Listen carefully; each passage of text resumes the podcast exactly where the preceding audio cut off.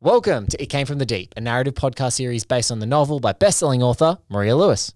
That's me. And I'm Blake Howard, head of One Heat Minute Productions and the guy behind shows such as One Heat Minute, Increment Vice, All the President's Minutes, and more. And more, including Josie and the Podcats, a six part limited podcast series about the 2001 cult film Josie and the Pussycats, which we worked on together. But we're not here to talk about that today. Today, we're here to break down the latest chapter from It Came From the Deep.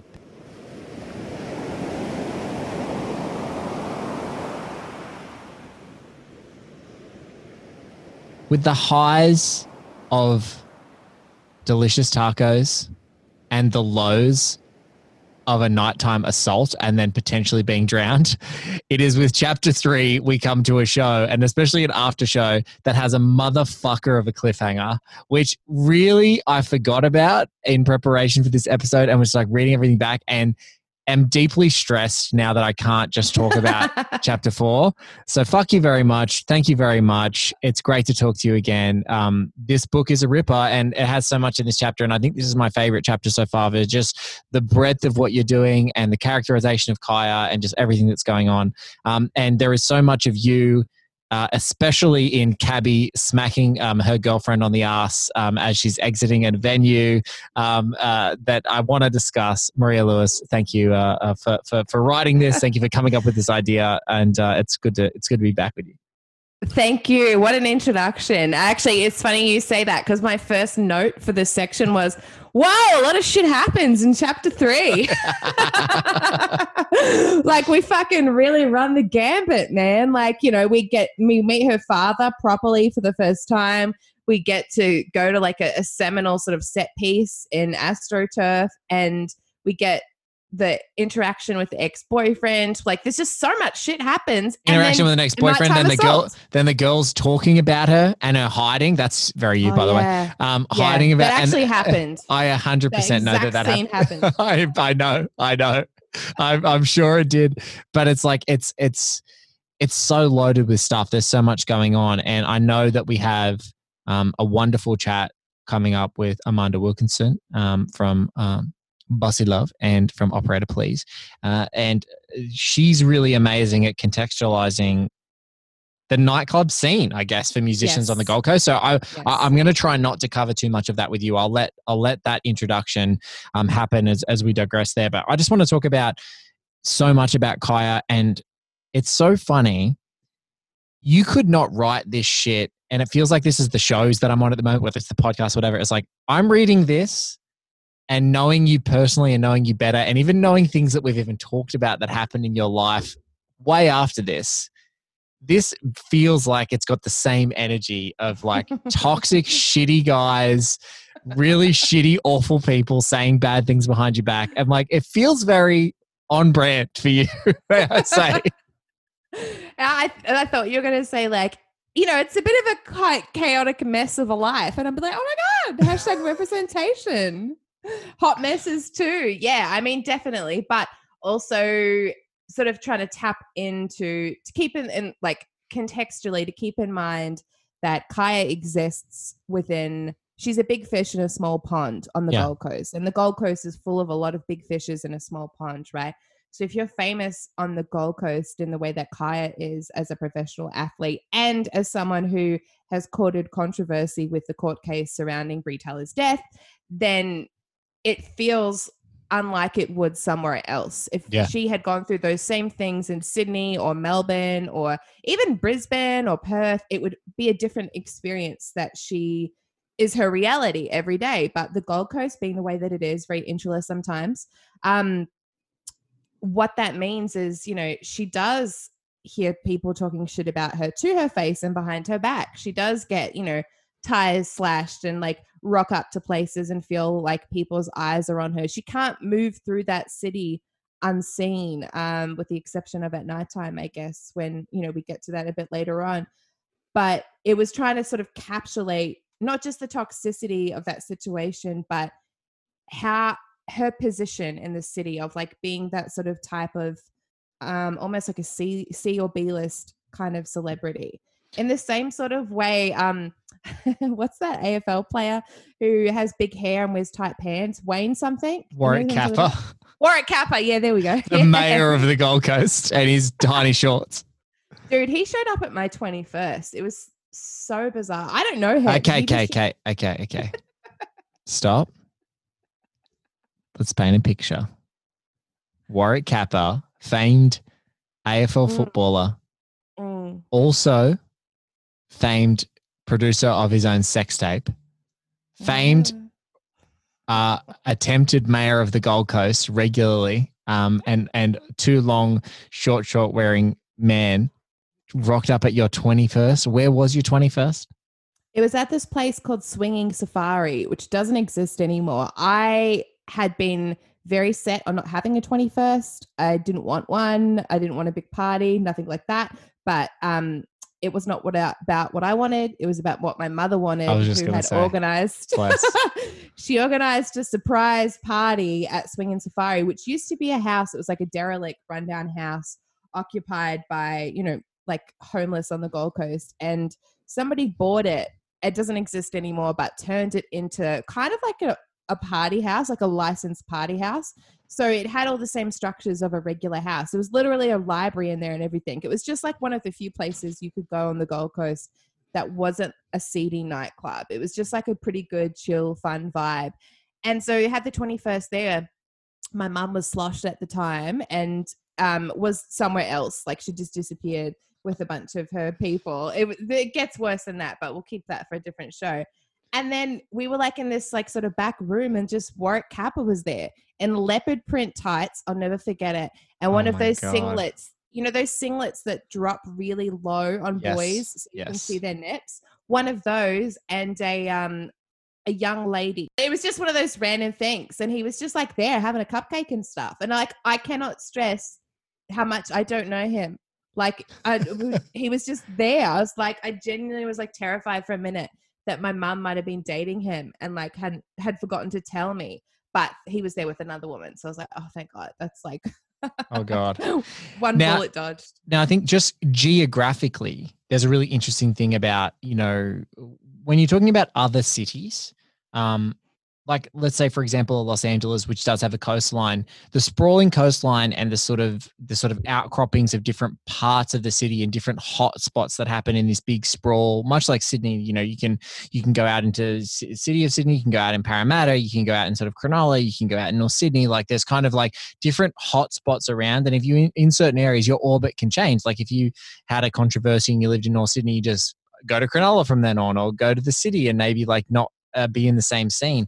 But geographically, the Gold Coast, just as a hub, all of the action happens in that one spot that beachside run of you know you know incredible buildings and like actually the hub that even if you're trying to escape the orbit, which she can't because her dad KC owns a massive beachside house, so she basically is in the the thick of it. But it's like she has to go out into the suburbs to find any anonymity and run around the lakes and stuff like that, which we'll talk about. But just geographically, just know that she can't escape it. She's in the hub. And then when she goes out on the town, that's out in the hub. And it's like all the people who are going to be, she's going to be around and going to attract attention, going to attract tourists, going to attract any kind of papping. And we've got some, you know, forthcoming episodes. You guys are going to hear of us talking to journos like other than Maria who are on the ground in the Gold Coast. But it's like, I, that's just one thing. It's like it's inescapable if you live there to go to a. There's not like a Western huge night spot that people can go. Oh, I'm going to get away from the main night spot.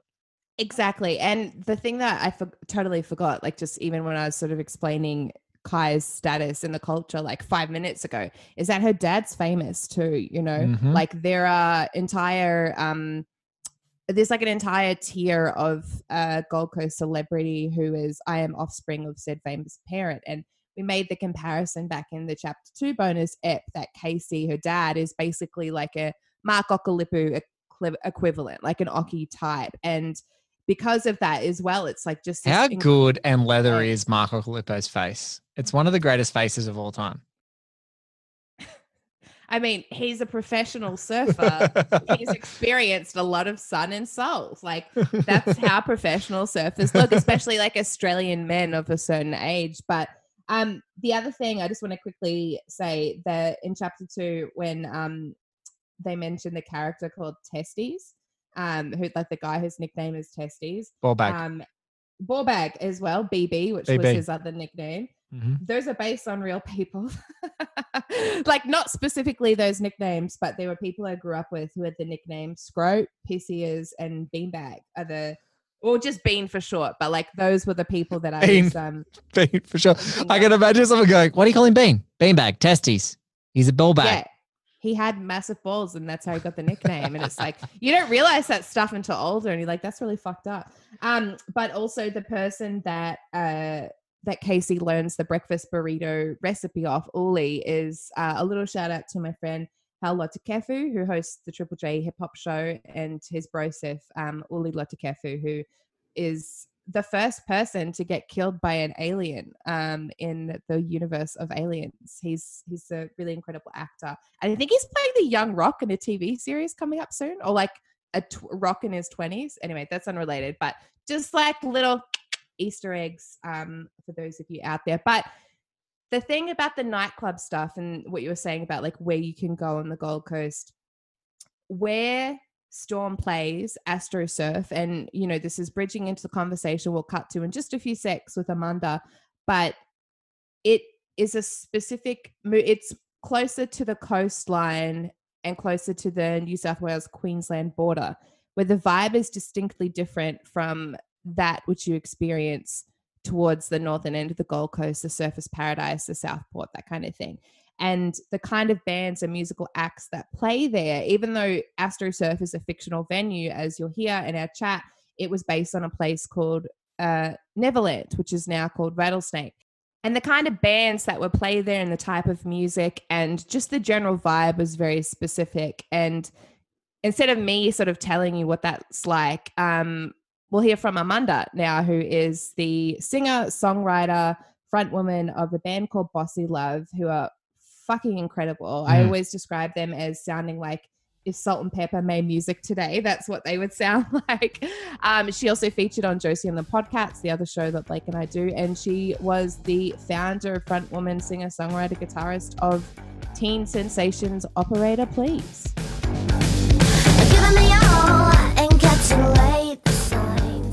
Amanda, welcome to the show. Oh, thank you for having me.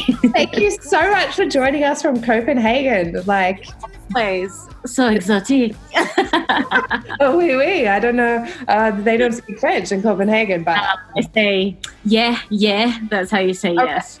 I love that. Um, so the reason I wanted to have you on um, on this section of the show specifically was because at the point in, it came from the deep that we get up to. The the main characters are sort of heading to this venue uh, which in the book is called AstroSurf, which is a fictional place that doesn't exist. But yeah. it is based on a place that we used to frequent quite a bit um, for different reasons. You as a performer me as a journo.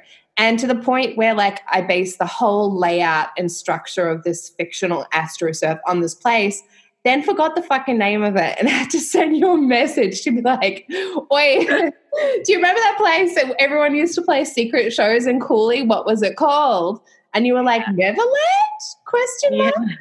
Um, which is now called Rattlesnake. So, uh, from a performer's perspective, what was the point? Uh, and I don't mean it in like a negative way. I'm like, what's the point of Neverland? But like, when I was an entertainment reporter, Neverland used to be the place that I would end up on like weird nights, like a Monday night, a Tuesday night, a Wednesday night. You'd hear like, hey, XYZ person's doing a secret show. A lot of times it would be Operator Please, but also I went to secret shows there from like Wolfmother and Fairchild and Angus and Julia Stone, I think, did a set there, which was quite unusual because they're quite lo fi. It tended to be people who had like louder music than like, you know, singing about the Chateau Marmont. Um, but as an artist, what was the purpose? I don't know. I guess because it was like it was quite, you know, it was a respected venue, really.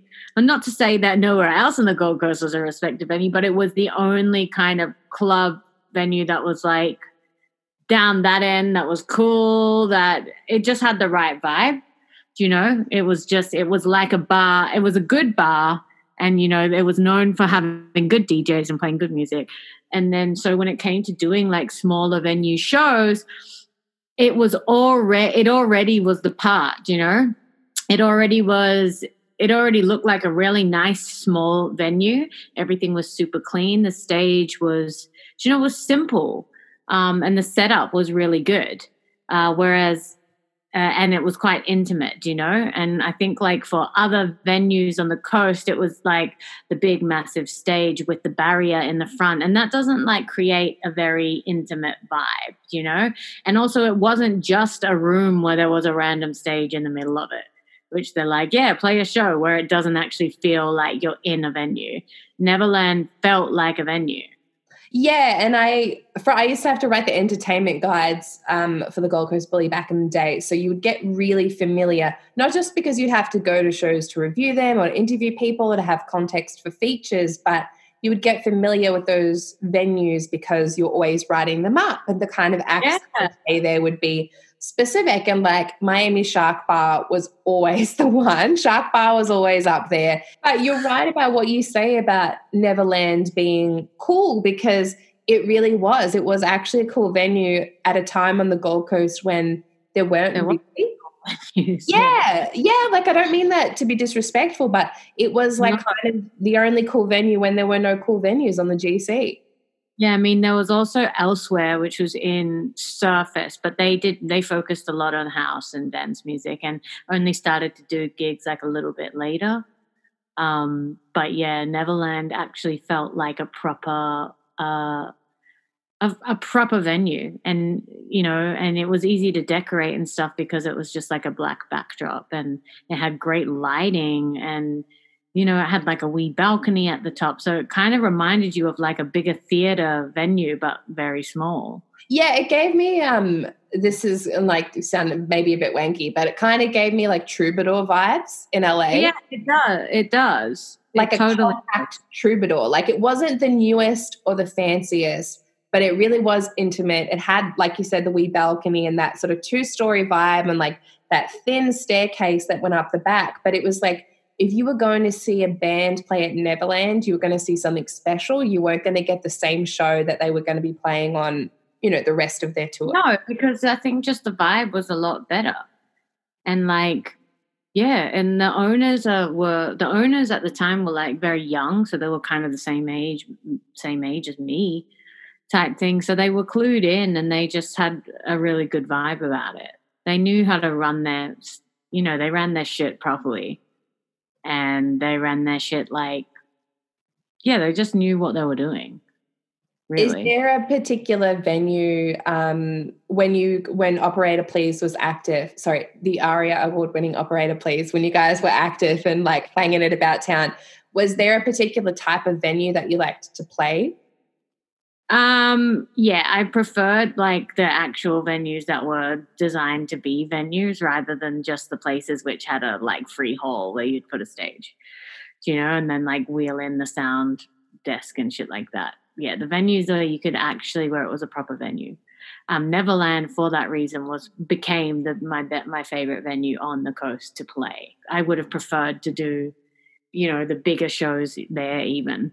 Yeah, and it was also like you mentioned earlier about it being like down the end of the coast. So, if people don't know, Coolangatta is right on the Queensland New South Wales border.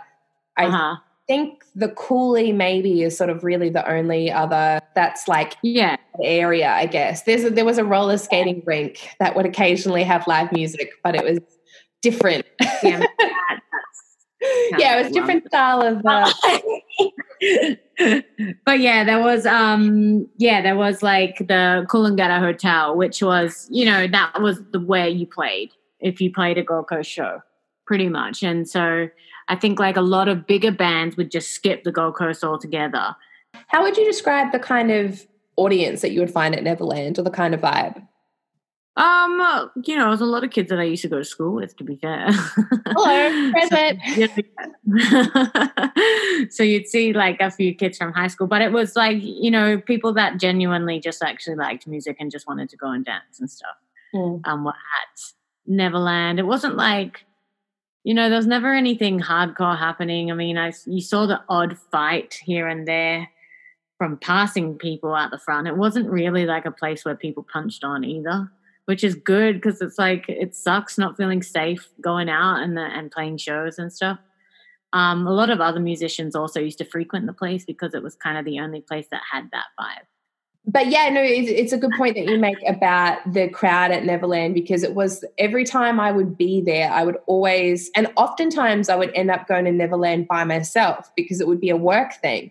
So I'd be yeah. like, I'm there to concentrate, I'm there to see music, like just to chill out, get the vibes, like all that kind of thing. But I would usually go by myself and then bump into people that I knew, people on the scene. And so it really was that place that that people gravitated towards, which I think is why I kind of like tried to steal the vibe and the aesthetic for the book because it's um it's a unique place and it was unique to the Gold Coast and unique to the Gold Coast music industry specifically, which was um yeah yeah and just like the party scene really. It was just a place which was good if you wanted to have a few drinks if you wanted to dance if you wanted to catch up with your pals and then and then go home. Like you know and you could spend all night there if you wanted to until the early morning. Like it was it genuinely like generally had a really good vibe. And they they also did other things like they did art exhibitions and things like that and fundraisers and whatever. So i guess it was it did also have a real community feel which is the thing that kind of goes missing when you live in like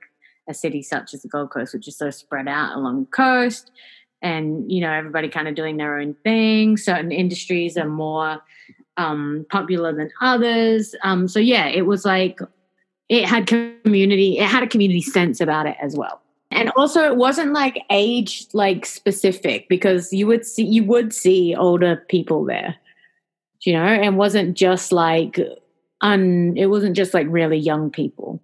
You would see a whole mix of different ages which i thought was nice as well.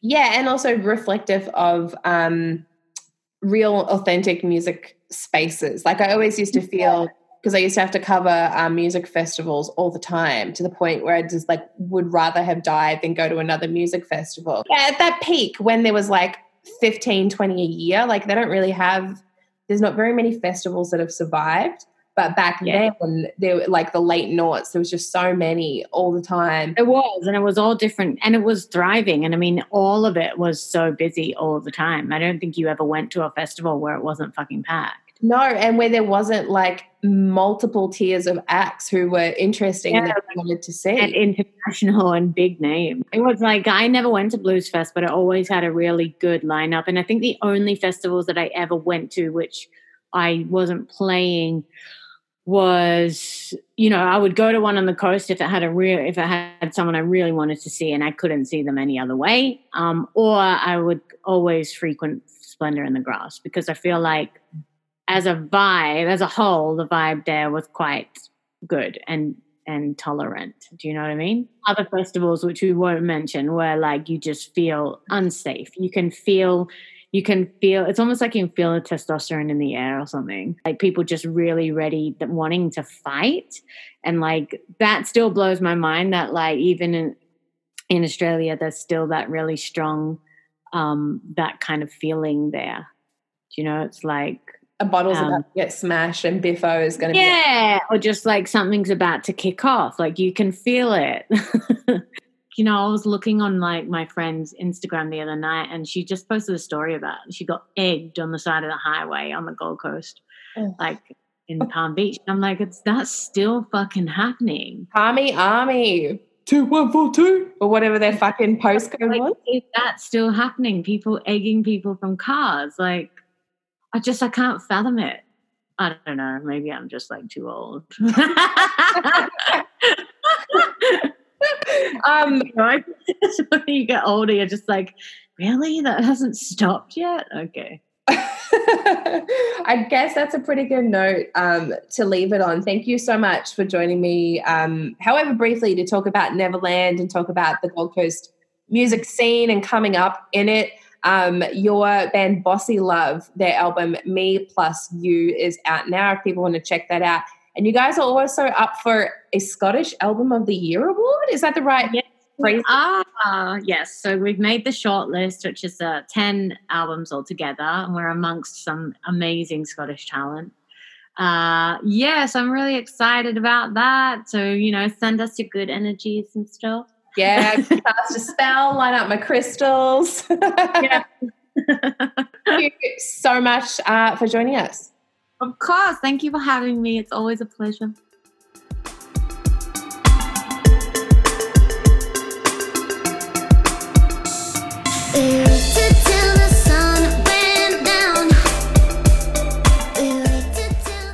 I love the phrase in there, a compact troubadour.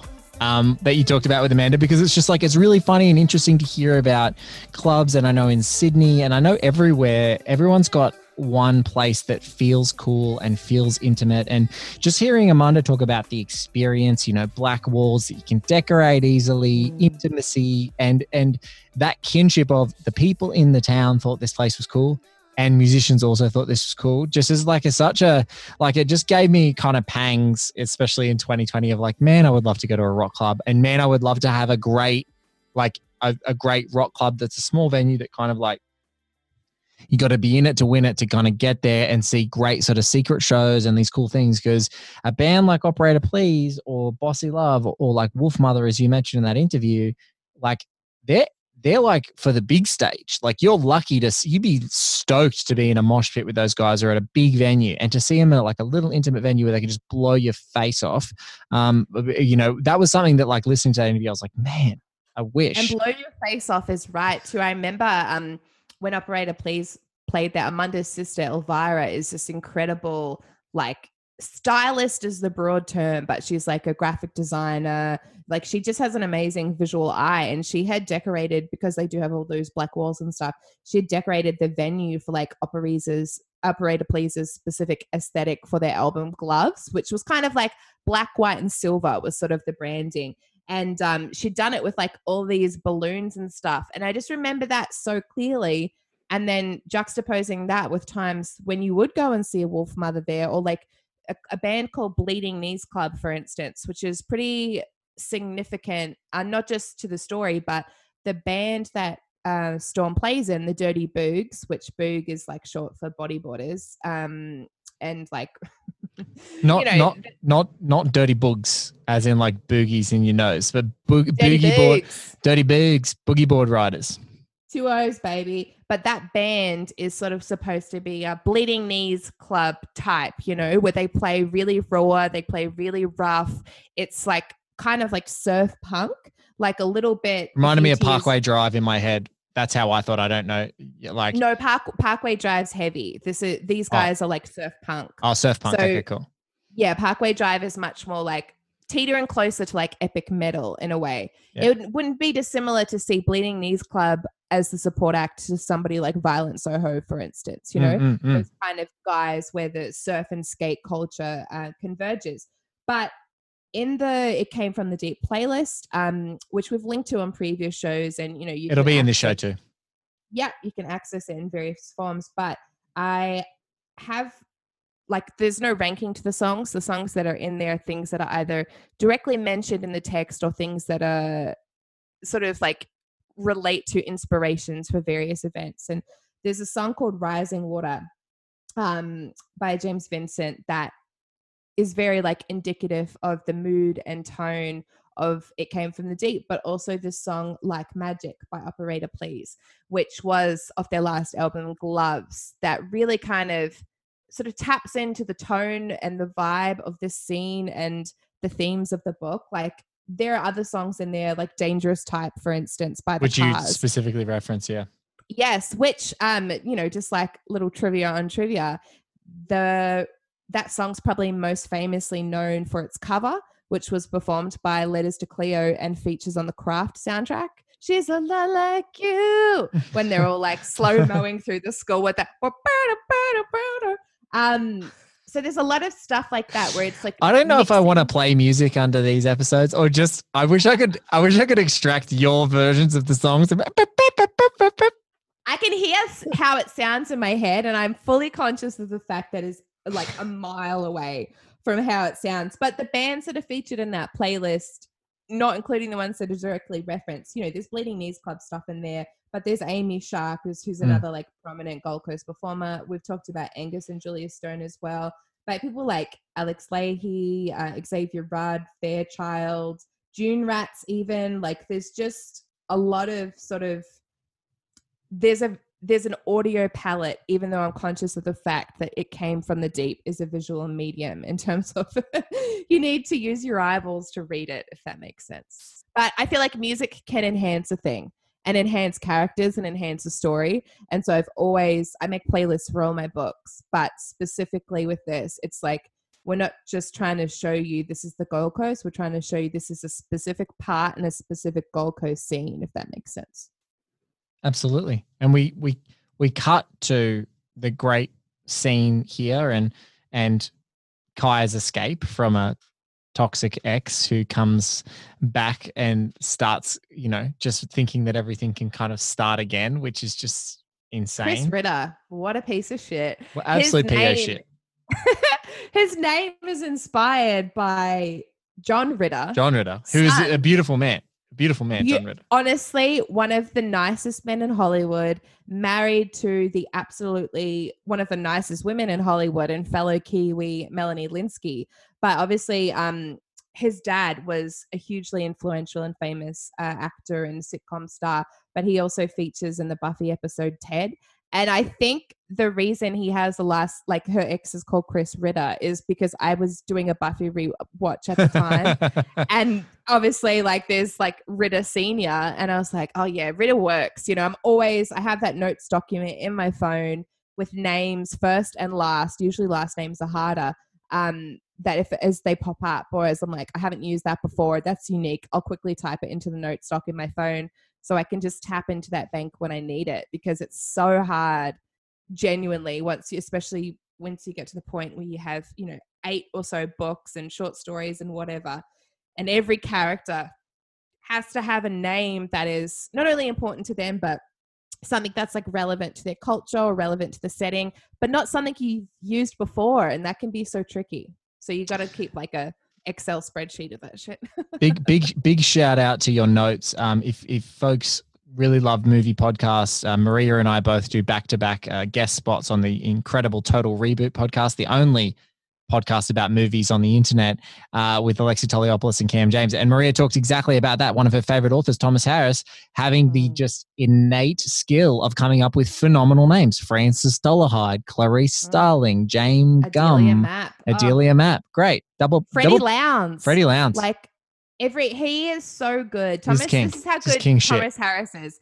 All his main characters have incredible names that feel familiar enough, but also unique enough but then all of the supporting characters and minor characters have great names as well. Like that's shit that people just fall asleep to that point. You know what I mean? They're just throwing in random names in there like Bob or Jeffro or whatever. Whereas he's like he puts attention and thought into every name convention. Barney. great. Great. Love it. Krendler. Love it. Krendler. Chilton. Love it. love it. So we get this absolute. Uh, I, I accidentally said PO shit instead of POS before, but like he is a he is a PO shit. Um, uh, Chris Ritter in this scene, um, and it's I just love. You do really you do a really great rendering of disbelief, like what it like, not necessarily being hurt, but being confused with like you are on another planet to me and i think you do that really great with kaya and i think the pace with which you tell that you kind of don't let us get bored in the like the nonsense of the scene. It's kind of like she's so out of step with this guy who's like yeah we could still be mates or whatever like i hope things are still good and yet like you have no idea what you have no idea what good is if you think that you abandoning me is going to be good. But then you move quickly because it it does have like a bit of a pang and it does sting a little bit. But i think the decision to like kind of tell that and then bang we're straight at training the next morning and thinking about cabby and her hooking up with uh, her her potential date which is very fun. Imogen, uh, imogen. love it. Um imogen tiship great freaking name. Excellent name. Thank you, thank um, you. um but moving into that scene i just i thought i wondered if it's like you know just from a pure craft perspective is it really mindful you in that moment to be like, as I'm writing this moment, which I know is going to sting, that you know, if that was a if that this was a movie, this would almost be like a hard cut to the next day, um, mm. and and making the choice where the hard cut is, you know, speaking in cinematic language. But that's the picture that's painted in my head. This is very cinematic of like this is like it does not compute, it does not resonate. You give me just enough space to register how hurt Kaya is, even by the by the mm. The inference that things are good, and then yeah. bang, it's like a hard cut to the next day. So is that is is that something you've kind of learned, or how, how did you how do you judge that uh, yourself when you're writing it? That's a great question and really well phrased. So shout out to you and your skills. Um, But and today's show's over, everyone. I think I'm good with uh, Compliment City. I'm out of here. No, sorry, go on. It true. It truly just depends on the context. I use context a lot, right? Context for song choices, context mm. for even outfits and discussions with people. But in this mm. case, it's context. By the time we meet Chris Ritter in person for the first time, and we're not observing him through Kaya's memories, which is what has happened in the previous chapters, chapter one and chapter two we already have the context for how their relationship ended or like didn't end if that makes sense mm. and how he had integrated himself into her life there's a, a line that Cabby says to her i think it's in chapter two about how he will attach himself to any forward mobility and that's not something that kaya saw at the time i think that relationship where you know it's the first person a first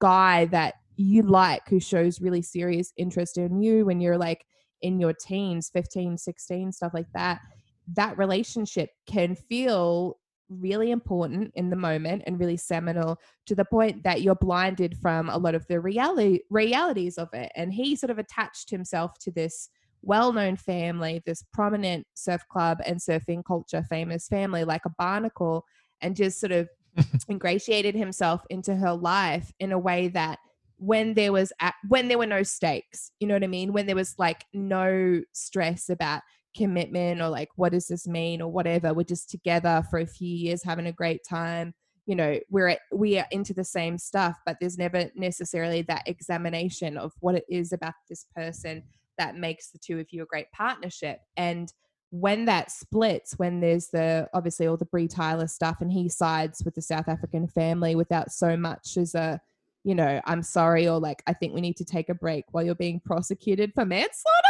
maybe. um, that is like a really, it's a really hard. That's some Ross, that's some Ross Geller shit. We're on a break during a manslaughter trial. it's a hard cut. Like what you said, like in the scene is a hard cut, but their relationship ending was a hard cut. Mm. So when he shows back up as if he wants to build a bridge to maybe restarting things. He sort of like watched and examined how the waters have turned, how the popular opinion has turned, seen an avenue for him to sort of like reinsert himself into her life and thought maybe this is my opportunity. You know, he's an opportunist. Mm. So when we meet him and have that conversation with him, we already know those things and we've seen those things. We've been told them and we've been shown them. So after they have a tete to tete, there's no point staying in the moment once it's done. We already yeah. know how she feels and we've already seen her reflections. So pivoting right to the next day and training and the realities of her world, like the world just moves on. You don't have mm. a hmm. time to like, you know, can put on some um, Imogen Heap and like really like have a moment. that is a subtweet in the middle of this in the middle of this conversation. I, let me just say, I love Imogen Heap, but like that's the breakup music, you know. Mm, what you say? mm, you know what I mean? So yeah. it's good breakup music. It was either her or Dido, but it had to be like a particular brand of British emotional white woman. Mm. You now let's cut to the final. I guess the final segment, you know, stanza, I guess, of the chapter because it it really. I she think gets that, real yeah, shit does get real because, like you said, it gets hard cut back to life. Like you're no longer part of my life. I think the great, the great thing for Kaya, um, you know, obviously we get to meet Casey, her dad, and he makes those delicious tacos, and there's that sort of, uh, uh, you know, um, uh, hangover moment with Storm watching Sons of Anarchy, which is very him and very Gold Coast of the time. So you know, a great a great sort of personality picture in that. What's little... a show you would watch with your brother and your dad? If it's not Sam Crow, I don't know what the fuck. I don't know. I don't know. And they're both gonna like it. It's intergenerational. It's that um, or Peaky Blinders. Those are your two choices. That's it. Um, but they watch the show together and they do their stuff. But just the she's back into the rhythm of her life. Nothing is going to stop her from doing that, and she finds comfort and solace in it. So it's good to see her like running and things like that. And I must admit, the following stanza of it came from the deep has made me much more uh, play music lower on my headphones running around the Gold Coast when I go there since you've written it because you you combine two things. You combined an evening assault to someone who's unawares in headphones. You combine a vengeance plot from South African guys, which you kind of like it's it's obviously we don't know exactly who they are, but we know where they're from and and, and therefore who they are. But then you go to uh, a frantic thrashing potential escape, a dive into water, and then your worst fear, someone drowning you. So, like, did you just think, how can I think of all of the worst things that I'm scared of and put them into one potential thing and outcome for this character? Yes, but also it was like informed by lived experience to the point that that thing that you said about like you'll turn your headphones down mm. it is a little bit of a testament to Kaya's privilege um, that she shouldn't be running with headphones in the first place. I'm not saying like you should be able to do whatever the fuck you want as a woman at night, but the reality is running with headphones puts you at risk you know like if i i never run at night because of things exactly like this but if i was even walking home alone at night I'm not haven't got headphones in because I don't even even if I'm not playing anything or the music's loud or whatever, I don't want to visually communicate to somebody who might be watching me that my sense of hearing is impaired in any way, shape, and form. I'm like always ready for a fight. So when I would be going jogging at dusk or in, in that general like time frame around the Gold Coast or whatever, I would always play these scenarios in my head of like what I would do to get away from an incident or like where would I flee? And because I used to do that jogging circuit around like Lake Hugh Muntz or Lake Pilatz as it's called in the book, um, I always thought that the best way to escape was dive in the water. I probably could yeah, I probably couldn't outrun somebody or outfight them. Um, but I could outswim them and like get into get into an area that's deep enough that it would be my comfort zone and not theirs. So that's the logical thing in that scenario for Kaya to do because there's two assailants and it's dark, there's nobody around to help her. So she immediately turns to what she knows, which is, and what she feels safe and comfortable in, which is the water and that particular world, not knowing that there's something else there.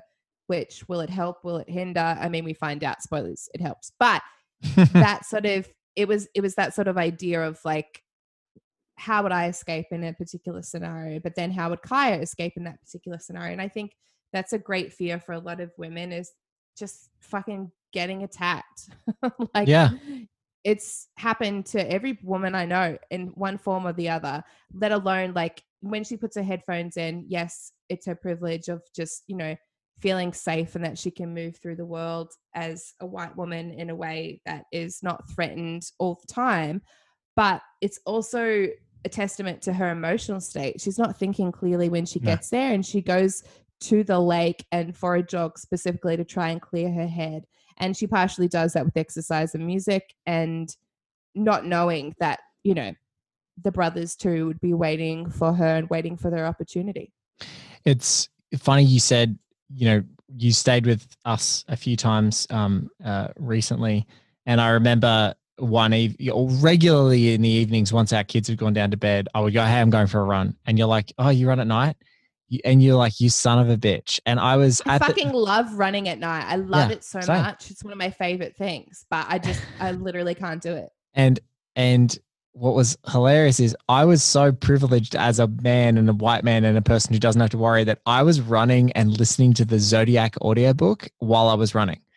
And the epitome of white male privilege right there. and so even there was one time where like the book creeped me out and I had to turn it off and like just run with nothing because I was like, I can't listen to music, yeah. I can't listen to anything. But it's just so funny that like, you know, this is this is a different world. Um and mm. and that fear of those things happening. And even you know, it even it, it even is guys that are vulnerable. Like my, uh, I, I, had a, I, I can say his first name, but like we had a great coach when I was doing um, jujitsu, who was our self defense teacher, and so like one night a week, it would it wouldn't be training drills.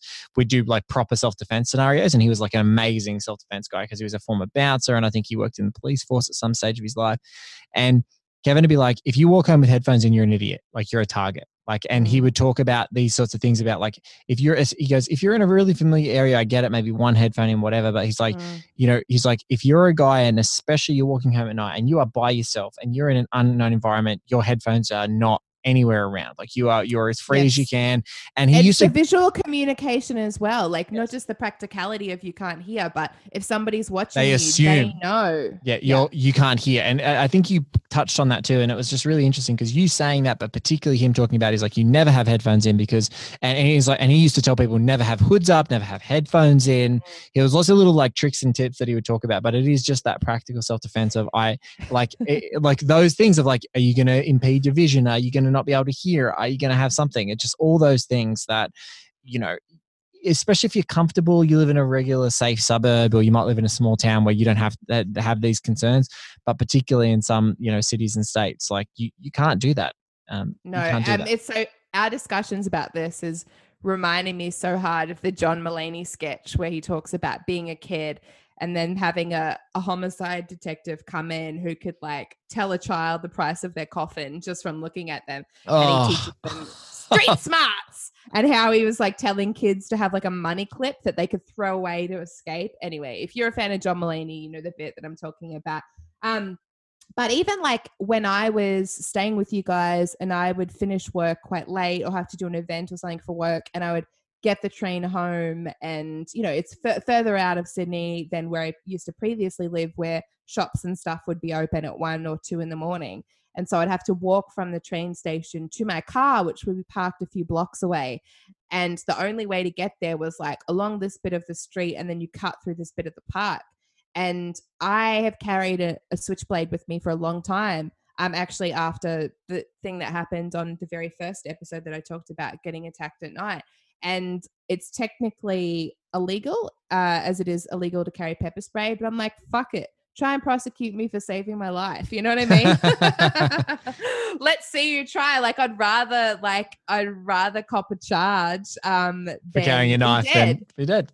That's yeah, and, then be dead. Very but fair. I just always have one with me for that exact reason because I'll like have my headphones off, be walking fast, and be looking like I have somewhere to go, which I do, but to also just be looking alert and knowing that my hand is on the knife in my pocket if I need it, you know? One thing I was going to ask you this ends on like a colossal cliffhanger. Like she does, yes. you know, she she feels something is out of place. She's just one step out. She gets attacked. She's she at least gets relinquishes their clutches for just the briefest of moments to do exactly what you said to to, rehe- mm. to do that rehearsed behavior of like get in the water. She gets in, stumbles. It's not happening. She's being strangled and she's you know under underwater or at least held underwater whatever however you want to call it. But like she's she's in trouble. She can't breathe. She's underwater what made you then choose to cliffhanger it was that like again this is something i always wonder as a writer is like did you like go i'm cliffhangering it because like i feel like that that's a natural moment in the story do you know where it was going next like how did you make the choice because i'm like i always love that instinct of like right now it's a cliffhanger mofos and mm. you're gonna like if you're listening to this audiobook and having to wait till next week um, and you don't have the physical copy, which you should have. But if you if you're if you're playing the agony of it, you listen to that. so mad. They'd oh, so mad. So mad uh, because I'm mad. I'm mad that we can't talk about more afterwards. Well, the tagline for this book was always a murder, a mystery, and a merman. And this book has a lot. Of, it is a mystery. It's a science fiction mystery for all intents and purposes.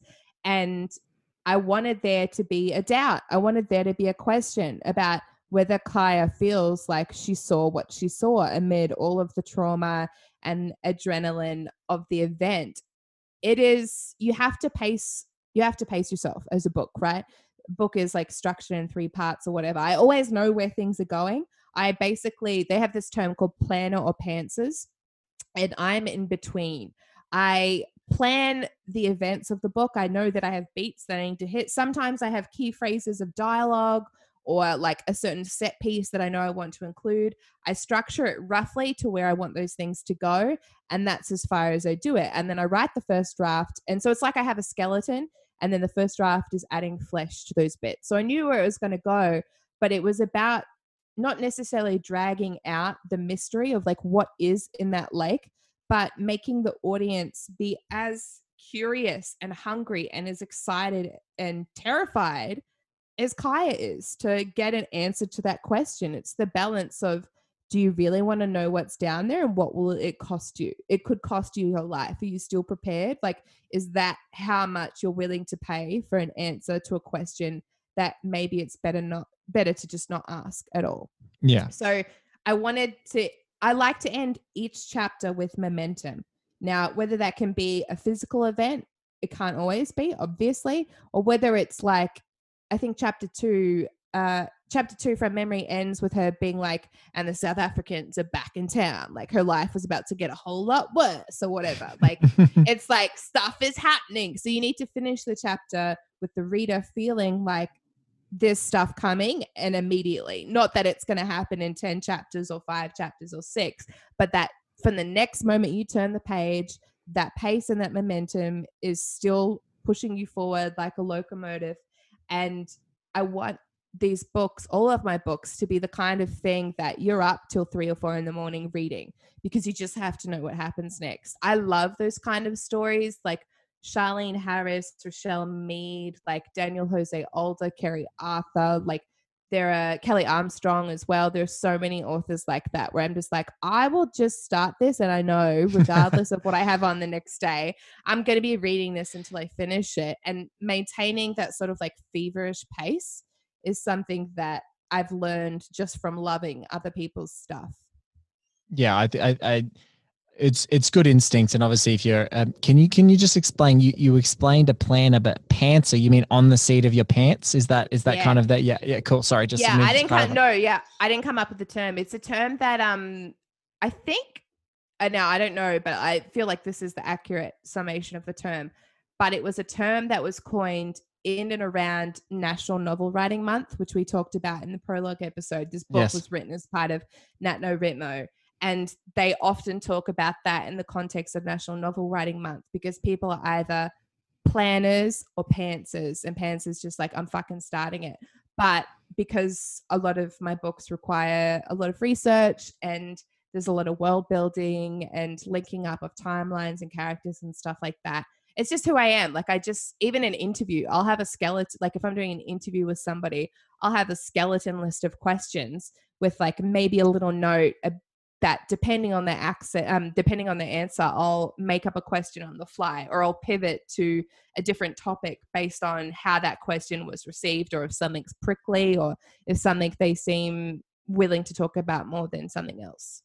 Yeah, I I, I completely agree. It's um I find myself in preparations You're for pod- yeah. uh, I I am I am a somewhat pantser, but I there's elemental things like you know, for example, I've got you know, about 10 notes, just like little phrases and things from the chapter and from the Amanda conversation that I, you know, wanted to talk about here. And then I find myself better organically doing it. I don't like to be too rehearsed. So I guess I'm, I'm right in between though, because I, I do like the foundations. I do like to know what notes I'm going to hit. So maybe I'd be like, you, I like what you said there. It could just be a line of dialogue. It could be a song. It could be a, an image that you kind of, kind of render. I think that that's a, it's a nice and interesting way to put it because obviously, um, you know, we've got some mystery, we've got some merman, um, and uh, and we got, got, we got a little bit, got a little bit of attempted murder in yeah. the in this scene.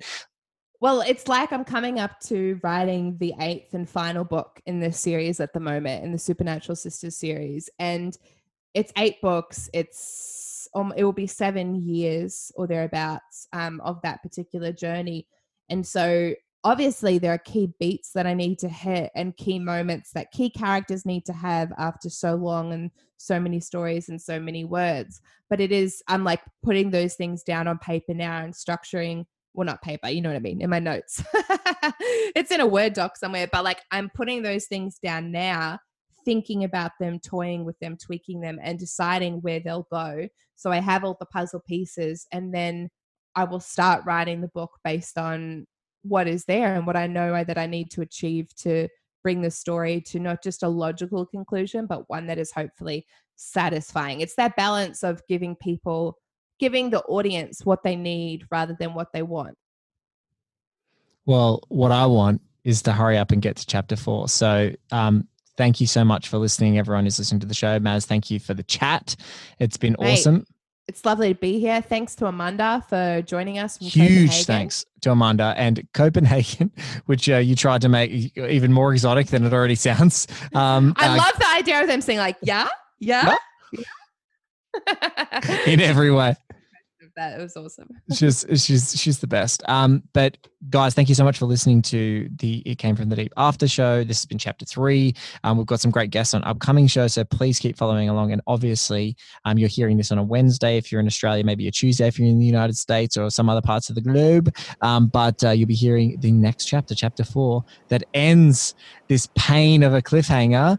Then and then we'll be back, and I'll feel much relief. Thank you.